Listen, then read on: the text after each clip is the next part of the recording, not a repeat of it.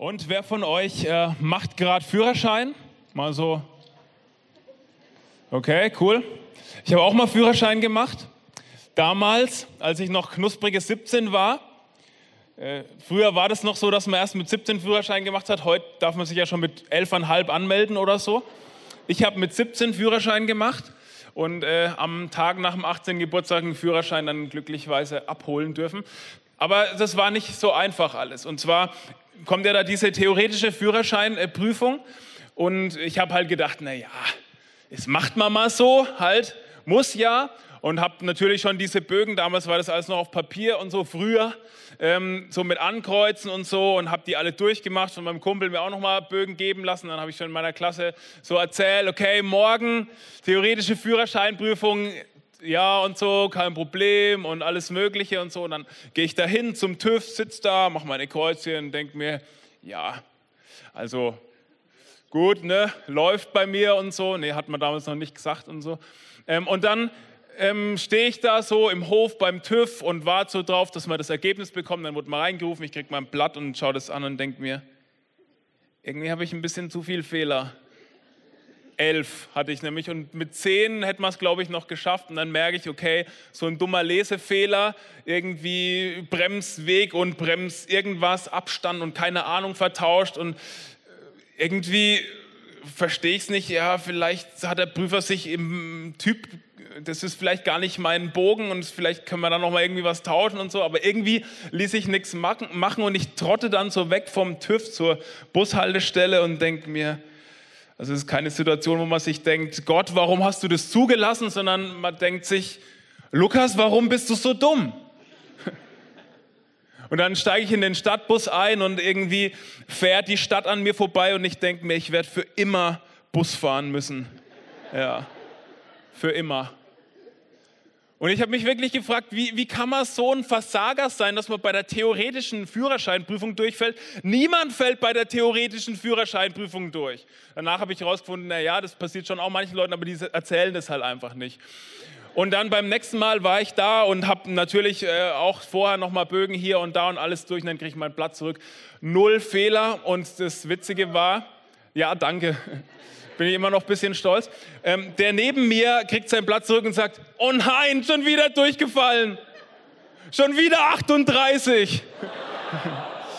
ja, habe ich mich gleich noch ein bisschen besser gefühlt. Aber ich glaube, wir kennen alle so Momente irgendwie, wo, wo wir das Gefühl haben, ey, was, was ist denn los? Warum bin ich eigentlich so dumm? Was bin ich eigentlich für ein Fail? Was bin ich eigentlich für ein Versager?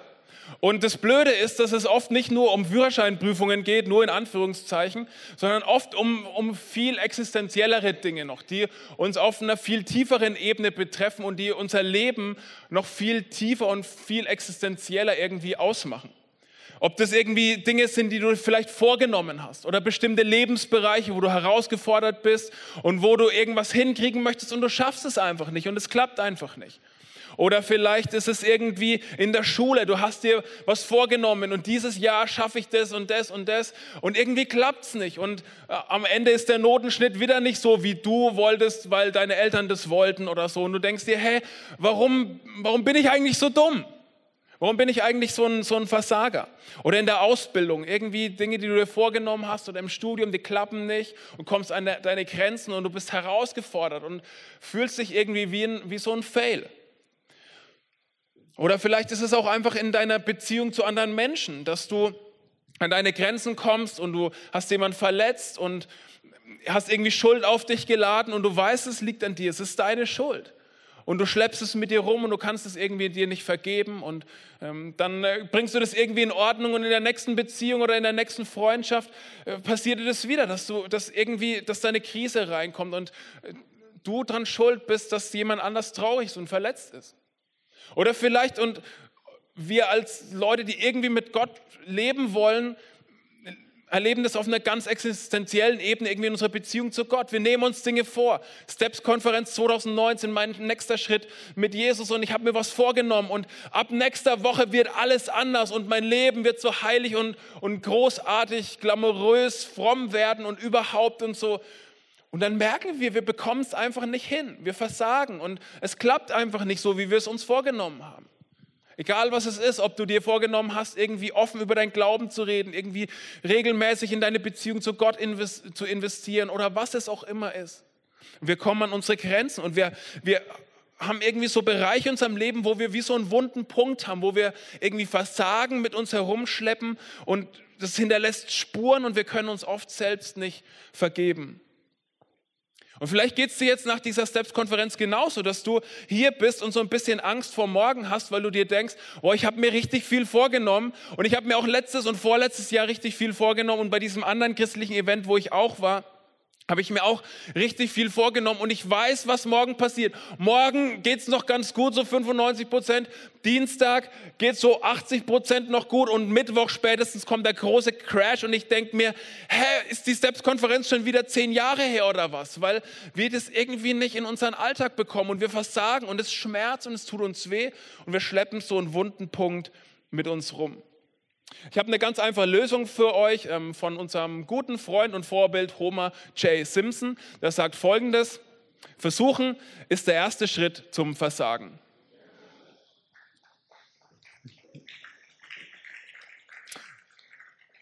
Okay, ich bete dann noch und ähm, ich mache eine kurze Pause im Gebet und für dich. Wir merken sofort, dass das irgendwie nicht so sein kann, oder? Also das kann es auch nicht sein. Einfach so lassen, wie es ist.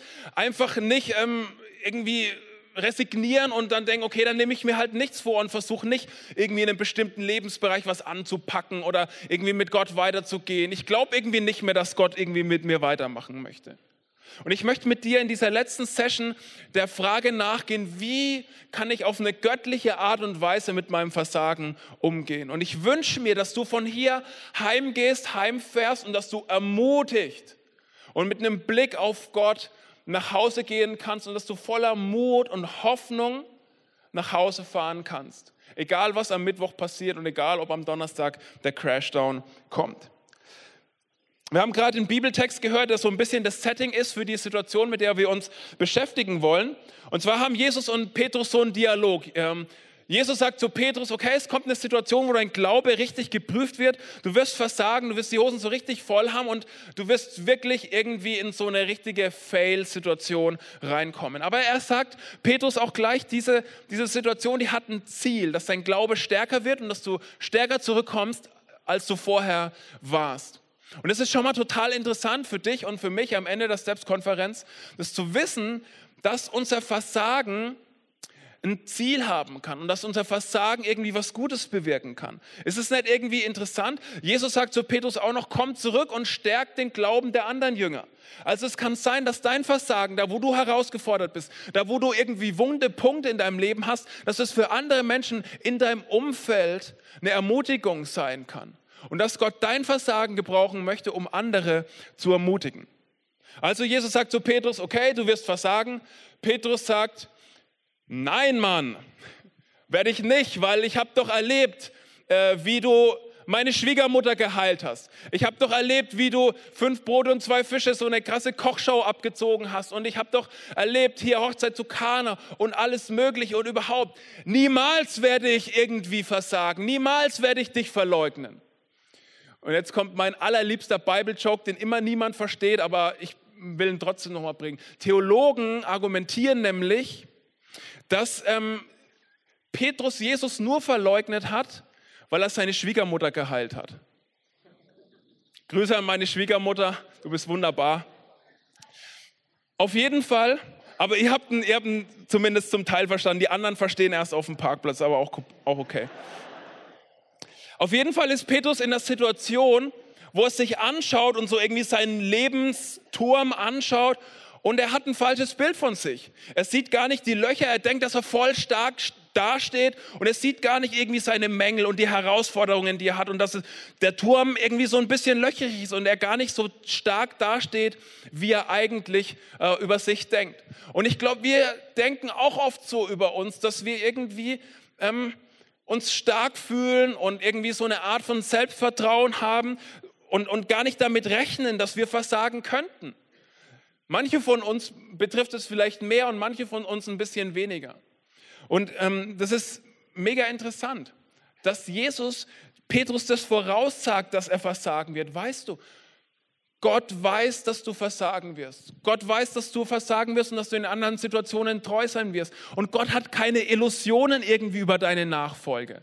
Weißt du, wir denken, glaube ich, oft, oh nein, und jetzt habe ich heute schon wieder nicht in der Bibel gelesen und jetzt ist Gott im Himmel äh, und weint und ist traurig und er ist heult und, ist so, und er heult und ist so furchtbar enttäuscht von mir. Du kannst Gott nicht enttäuschen. Du kannst Gott nicht enttäuschen, weil sonst könntest du ihn ja auch täuschen. Und niemand von uns kann Gott täuschen. Sonst wäre er ja nicht Gott. Also denk nicht, dass du, dass du Gott enttäuschen kannst und dass Gott irgendwie von dir enttäuscht sein könnte. Also das ist so das Setting dieser Situation. Jetzt ähm, machen wir mal einen Sprung. Ein paar Stunden später, Jesus wird gerade gefangen genommen und tauchen ein in Lukas 22 ab Vers 54. Da packten die Männer äh, die Männer packten Jesus, führten ihn ab und brachten ihn in den Palast des Hohepriesters. Petrus folgte ihnen in einiger Entfernung. Und ich möchte echt gern noch mal eine Lanze für Petrus brechen, weil der kommt oft schlecht weg und die Leute sagen, okay, was ist denn das für ein äh, Larry, der irgendwie Jesus halt verleugnet und so und auch das mit dem Ohr blöde Aktion überhaupt und so. Ich finde ihn cool, weil die anderen Jünger sind irgendwie weit weg, heulen bei Mami, äh, lutschen Daumen oder so. Petrus ist noch dabei. Der ist, hat irgendwie immer so einen Entdeckermodus, der will immer nah dabei sein. Und das finde ich eigentlich ziemlich cool. Vers 55. In der Mitte des Innenhofes hatte man ein Feuer angezündet. Petrus setzte sich zu den Leuten, die dort beieinander saßen. Eine Dienerin sah ihn im Schein des Feuers da sitzen, musterte ihn aufmerksam und meinte dann, der hier war auch mit ihm zusammen, aber Petrus stritt es, stritt es ab. Ich kenne diesen Mann nicht. Es ging nicht lange, da wurde jemand anders auf ihn aufmerksam und sagte, du bist auch einer von denen. Petrus widersprach, das stimmt nicht. Und ich frage mich, was geht wohl in diesen Situationen in Petrus ab? Also Jesus sagt es ihm, du wirst mich verleugnen und er verleugnet Jesus zweimal schon und er haut trotzdem nicht ab, er bleibt irgendwie da. Also er bleibt noch eine weitere Stunde da, wie wir gleich lesen werden. Vers 59. Etwa eine Stunde später erklärte wieder jemand anders mit Bestimmtheit. Natürlich war der auch mit ihm zusammen. Er ist doch auch ein Galiläer. Aber Petrus entgegnete, ich weiß nicht, wovon du sprichst. Im gleichen Augenblick, noch während er das sagte, krähte ein Hahn. Vers 61. Da wandte sich der Herr um und blickte Petrus an. Petrus erinnert sich daran, wie der Herr zu ihm gesagt hatte, bevor der Hahn heute Nacht kräht, wirst du mich dreimal verleugnen. Und er ging hinaus und weinte in bitterer Verzweiflung. Petrus weint bitterlich über sein Versagen, weil dieser Moment sich für ihn anfühlt, als würde alles zusammenbrechen. Als würde alles wo er irgendwie dran hängt, sein ganzes Leben, irgendwie so die letzten drei Jahre mit Jesus unterwegs sein, zusammenbrechen. Und er weint nicht, weil er das Hahnkrähen irgendwie so blöd findet, sondern er fängt zu weinen an, weil seine Träume zerbrechen. Und weil er eigentlich innerlich den tiefen Wunsch hat, dass Gott ihn gebrauchen kann, dass er ein Leben lebt, das irgendwie Gott widerspiegelt, weil er den Wunsch hat, wirklich mit Gott zu leben, Jesus nachzufolgen, weil er den Wunsch hat, dass Gottes Pläne in seinem Leben zur Verwirklichung kommen und weil er plötzlich an seine Grenzen kommt und merkt, hey, irgendwie ist mein Heiligenschein doch gar nicht so hell, wie ich eigentlich gedacht habe. Und es ist so, dass er wie am Boden zerstört ist und dass alles irgendwie, was er sich gewünscht hat, zerplatzt. Er zieht sich zurück aus Menschenfurcht und es ist es ist wie so eine tiefe Verletzung in ihm. Es entsteht wie so ein tiefer Wunderpunkt in Petrus. Und weißt du, das Blöde ist halt, dass dieses Hahnkrähen bei ihm nicht so ist wie bei uns. Weißt du, wann hören wir schon mal einen Hahn krähen? Vielleicht, wenn du wieder mal Urlaub auf dem Bauernhof machst, so, ja, so oft, wie du das auch machst. Ne? Wir hören das nicht so oft, aber damals war das ein, ein alltägliches Geräusch. Weißt du, du läufst irgendwie so durch die Fußgängerzone von Jerusalem und bist irgendwie am Marktplatz und plötzlich kräht der Hahn. Und weißt du, was es mit Petrus gemacht hat? Der Moment, wo der Hahn kräht, das erinnert ihn an sein Versagen. Vielleicht ist er gerade mal auf äh, andere Gedanken gekommen und dann erinnert ihn dieses Krähen des Hahnes wieder daran, dass er versagt hat, dass er diesen wunden Punkt mit, mit sich herumschleppt und dass er, dass er irgendwie, dass er es nicht geschafft hat und dass er ein Fail ist und dass er ein Versager ist. Und in unserem Leben ist es auch so, dass wir irgendwie manchmal unterwegs sind und irgendwie ähm, versuchen, mit Gott durchzustarten. Vielleicht stehst du hier und singst so ein Lied mit und plötzlich hörst du den Hahn krähen. Und das ist irgendwie so die Stimme deines Versagens, die dich daran erinnert, hä, warum stehst du denn hier und singst voller Überzeugung dieses Lied? Warum traust du dich das denn überhaupt? Weißt du nicht, in welchen Lebensbereichen du versagst? Du dürftest eigentlich gar nicht hier stehen. Setz dich mal schnell wieder hin und, und, und schau bitte traurig, weil du Willst du wirklich mit Jesus leben? Du bist ein Versager. Und du darfst gar nicht mit Freude und mit Überzeugung irgendwie über Jesus singen, weil du versagst. Wie war das nochmal mit deinem wunden Punkt? Das sind die Momente in unserem Leben, wo der Hahn das Krähen anfängt.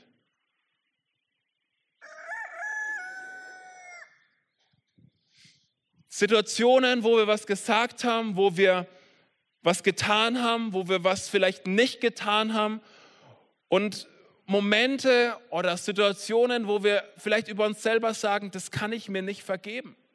Das kann ich mir einfach nicht vergeben. Und wir tragen Schuldgefühle mit uns herum. Und ich möchte euch mal von so, so einer Hahn-Kräh-Situation in meinem Leben erzählen.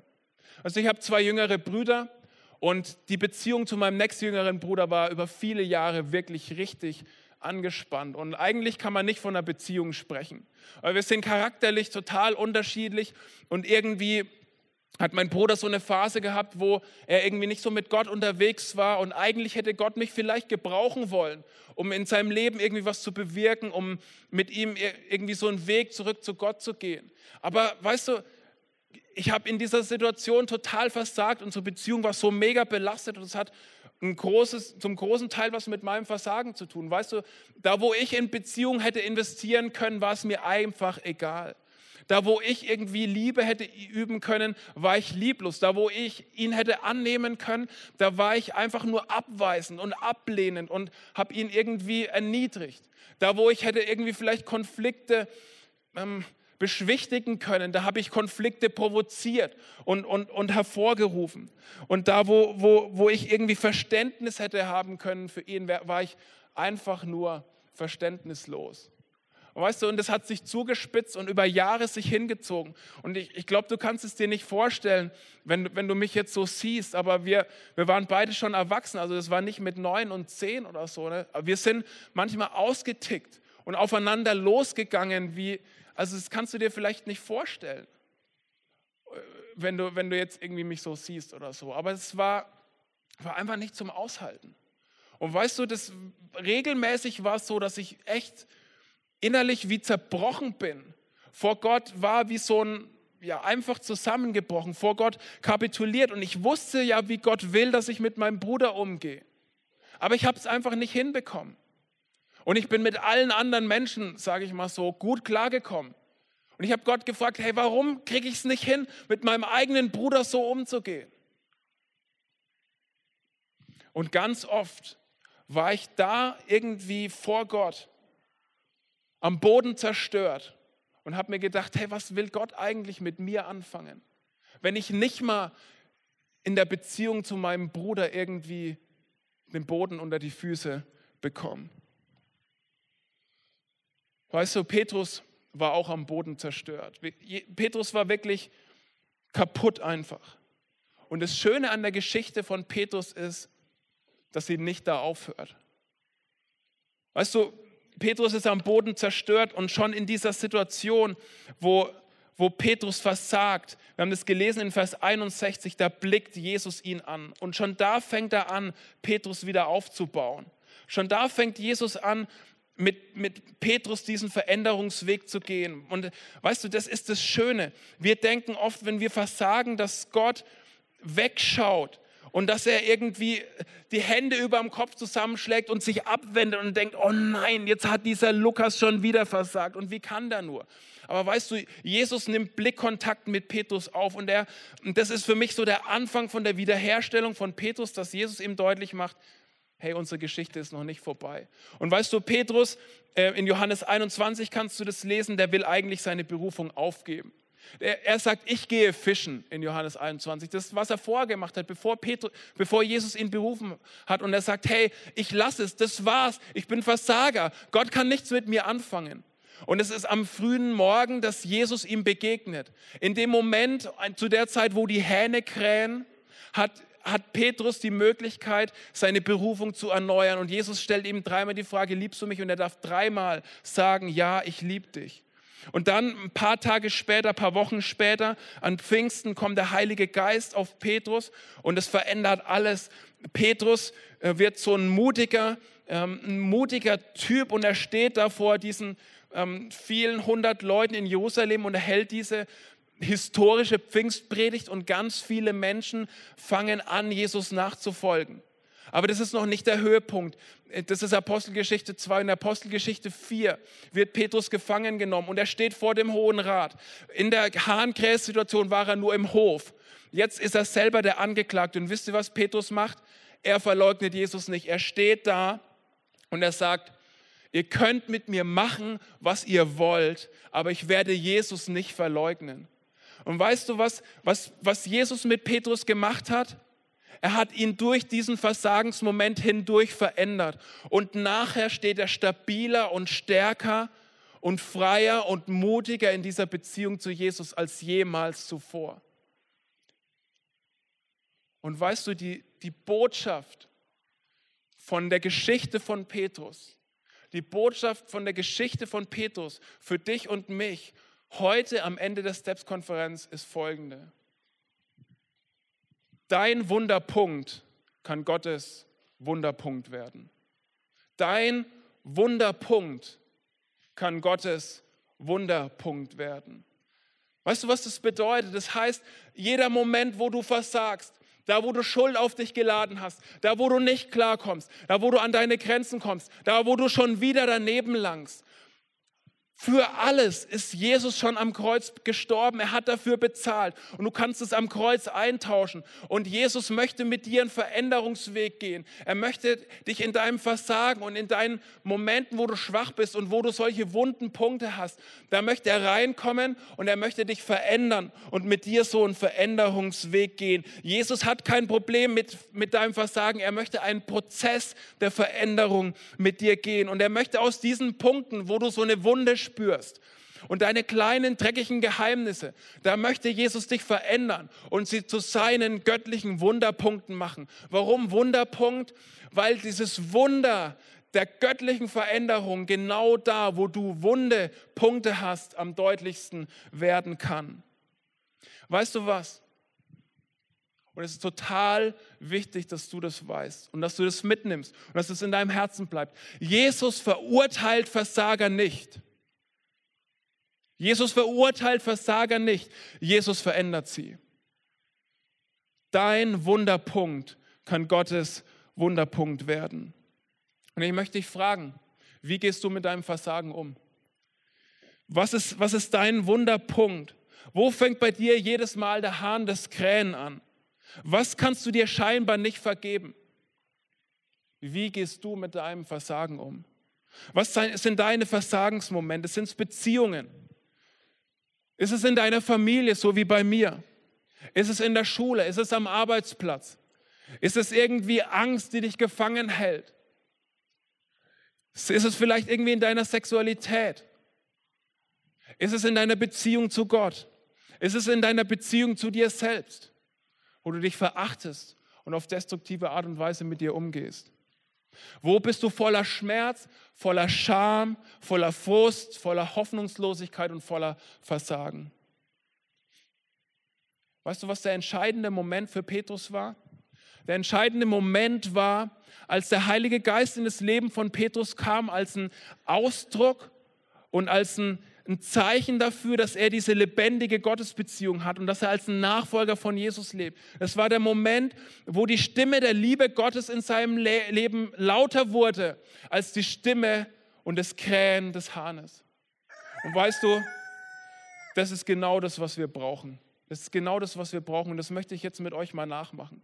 Ich möchte mit euch jetzt gleich, dass ihr so laut ihr könnt, trampelt, trampelt, klatscht, klatscht, schreit, ruft und braust, wie ihr nur könnt. Ich zähle das dann an und dann geht ihr so richtig ab. Und dann werde ich dieses Hähnchen noch ein paar Mal krähen lassen und ich will das einfach nicht mehr hören, okay? Ihr müsst so laut sein, dass man dieses Hähnchen einfach nicht mehr hört, okay? Diesen blöden Gockel. Seid ihr bereit? Eins, zwei, drei.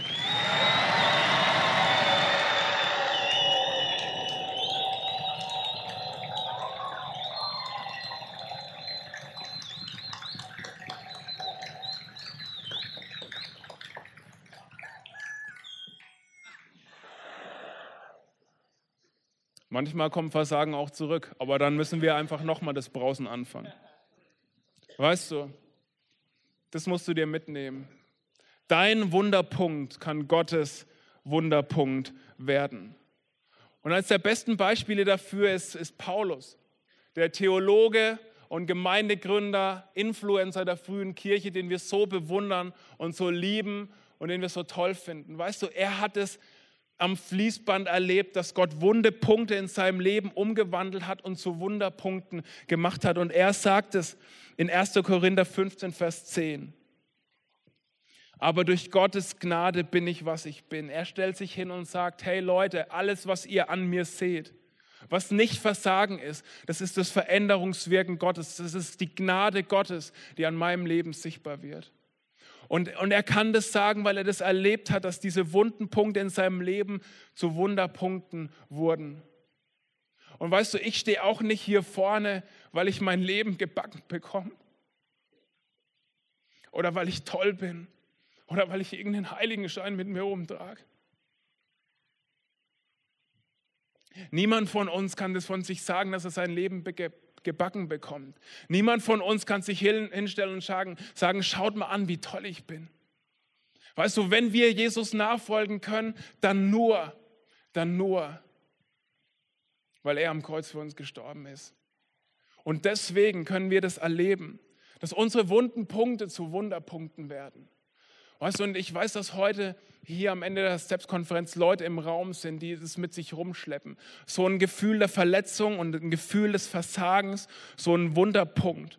Und vielleicht so ein Wundenpunkt. Und vielleicht ist es für dich dran, dass du heute vor Gott kapitulierst und dass du, dass du diesen Punkt offenlegst für Gott, vor Gott und dass du aufhörst, es zu verbergen und zu unterdrücken, dass du das Gott hinhältst und sagst, schau mal, hier ist mein Versagen, hier ist meine Schuld und ich bete, dass du mit mir einen Veränderungsweg gehst. Ich möchte es nicht länger verstecken, sondern ich möchte deine göttliche Veränderungskraft genau an diesem Punkt erleben. Vielleicht ist es auch dran, dass du mit jemand anders über deinen wunden Punkt sprichst.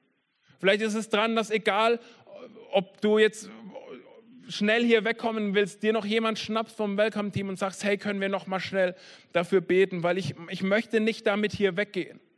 Und vielleicht ist es auch für dich dran, dass du dich in der nächsten Woche dran erinnerst. Wenn manche Dinge eben nicht so klappen, wie du es dir vorgenommen hast, wie du es dir gewünscht hast, dass du dich dran erinnerst, dass Gott weiß, dass du versagen wirst und dass er auch weiß, wann du ihm treu sein wirst. Und dass er keine Illusionen hat und dass er nicht enttäuscht von dir ist, weil du ihn nicht täuschen kannst. Und ich möchte noch erzählen, wie es mit mir und meinem Bruder weiterging und wie dieser wunde Punkt in meinem Leben wirklich zu einem, zu einem Wunderpunkt geworden ist. Irgendwie ähm, war es so, dass, dass unsere Beziehung über eine, über eine lange Zeit nicht besser geworden ist. Und Felix ist dann, mein Bruder ist dann zurückgekommen zu Gott, ganz ohne dass ich irgendwie da eine Rolle gespielt habe. Weißt du, das ist die gute Nachricht. Gott kommt zu seinem Ziel, egal ob wir versagen oder nicht.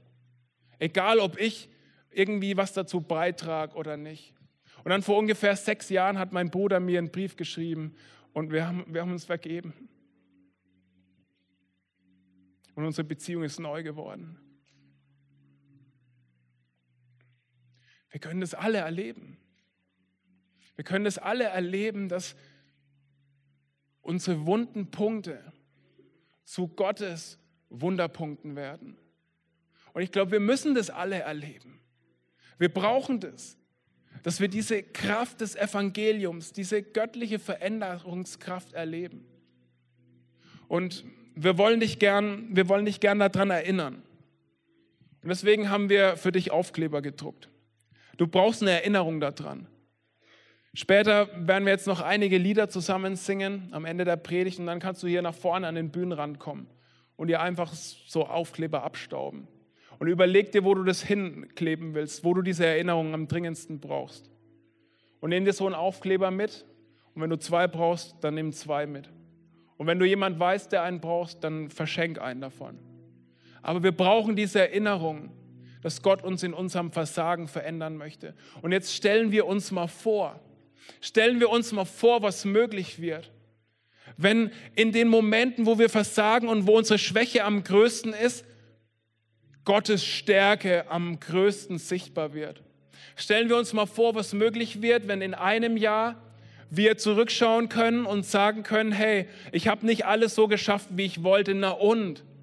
Ich habe versagt, ja, ich weiß, aber Gott ist an mir dran geblieben und ich habe erlebt, wie Gott angefangen hat, mich zu verändern und ich habe diese göttliche Veränderungskraft in meinem Leben erlebt und er ist mit mir weitergegangen. Und mein Versagen konnte vielleicht sogar eine Ermutigung für andere werden.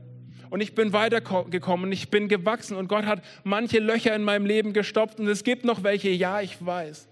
Aber Gott wird auch da mit mir weitergehen. Ist es nicht das, wonach wir uns alle sehnen und was wir alle brauchen? Und genau dafür möchte ich jetzt am Ende der Steps-Konferenz noch beten. Und ich würde es gerne mit euch so machen, dass wir jetzt gleich alle aufstehen und dass wir einfach auf die Leute, die um uns herum sind, so unseren Arm umeinander legen oder die Hand auf die Schulter legen, einfach als ein Zeichen dafür, dass wir zusammengehören und dass wir zusammen diesem Jesus nachfolgen wollen, der uns verändern möchte.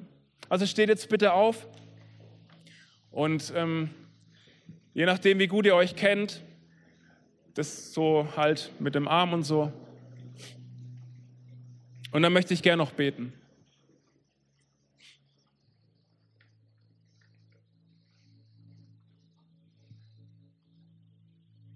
Vater im Himmel, ich möchte dir, möchte dir danken für diese Geschichte von Petrus, die wir lesen konnten, über die wir nachdenken konnten und die so faszinierend ist und die so heilsam ist und die so tief in unserem Herzen echt was freisetzen möchte und kann.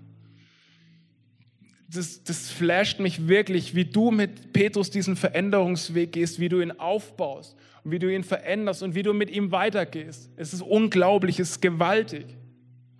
Und das Schöne ist, dass du mit jedem von uns diesen Weg gehen möchtest, dass du uns verändern möchtest. Danke, Jesus, dass du Versager nicht verurteilst, sondern sie veränderst. Und danke, dass diese Punkte, wo wir Schmerz haben, wo wir so einen wunden Punkt mit uns rumtragen, dass es nicht sein muss, was uns zurückhält, wo wir unsere Beziehung zu dir aufgeben und uns selber irgendwie in unserem Dreck wälzen, sondern das sind die Punkte, wo du wirken möchtest. Und ich bete, dass wir das verstehen und dass es in unserem Herzen bleibt. Und ich bete für jeden, der jetzt hier im Raum ist. Ich bete für uns als Steps-Familie, als Steps-Community, dass du uns zu Menschen machst, die ihr Versagen nicht verstecken, sondern die in ihrem Versagen dein göttliches Veränderungswirken erleben. Und dass wir wirklich eine Gemeinschaft von Menschen sein können, wo deine Kraft sichtbar wird. Nicht, weil wir perfekt sind oder weil unser Heiligenschein so hell leuchtet, sondern weil deine göttliche Kraft, die Kraft deines Evangeliums so hell in unserem Leben strahlt. Das wollen wir sein, Jesus. Und deswegen segne ich uns in deinem Namen mit Mut, und mit Stärke, mit Offenheit und mit der Bereitschaft, uns von dir verändern zu lassen. Amen.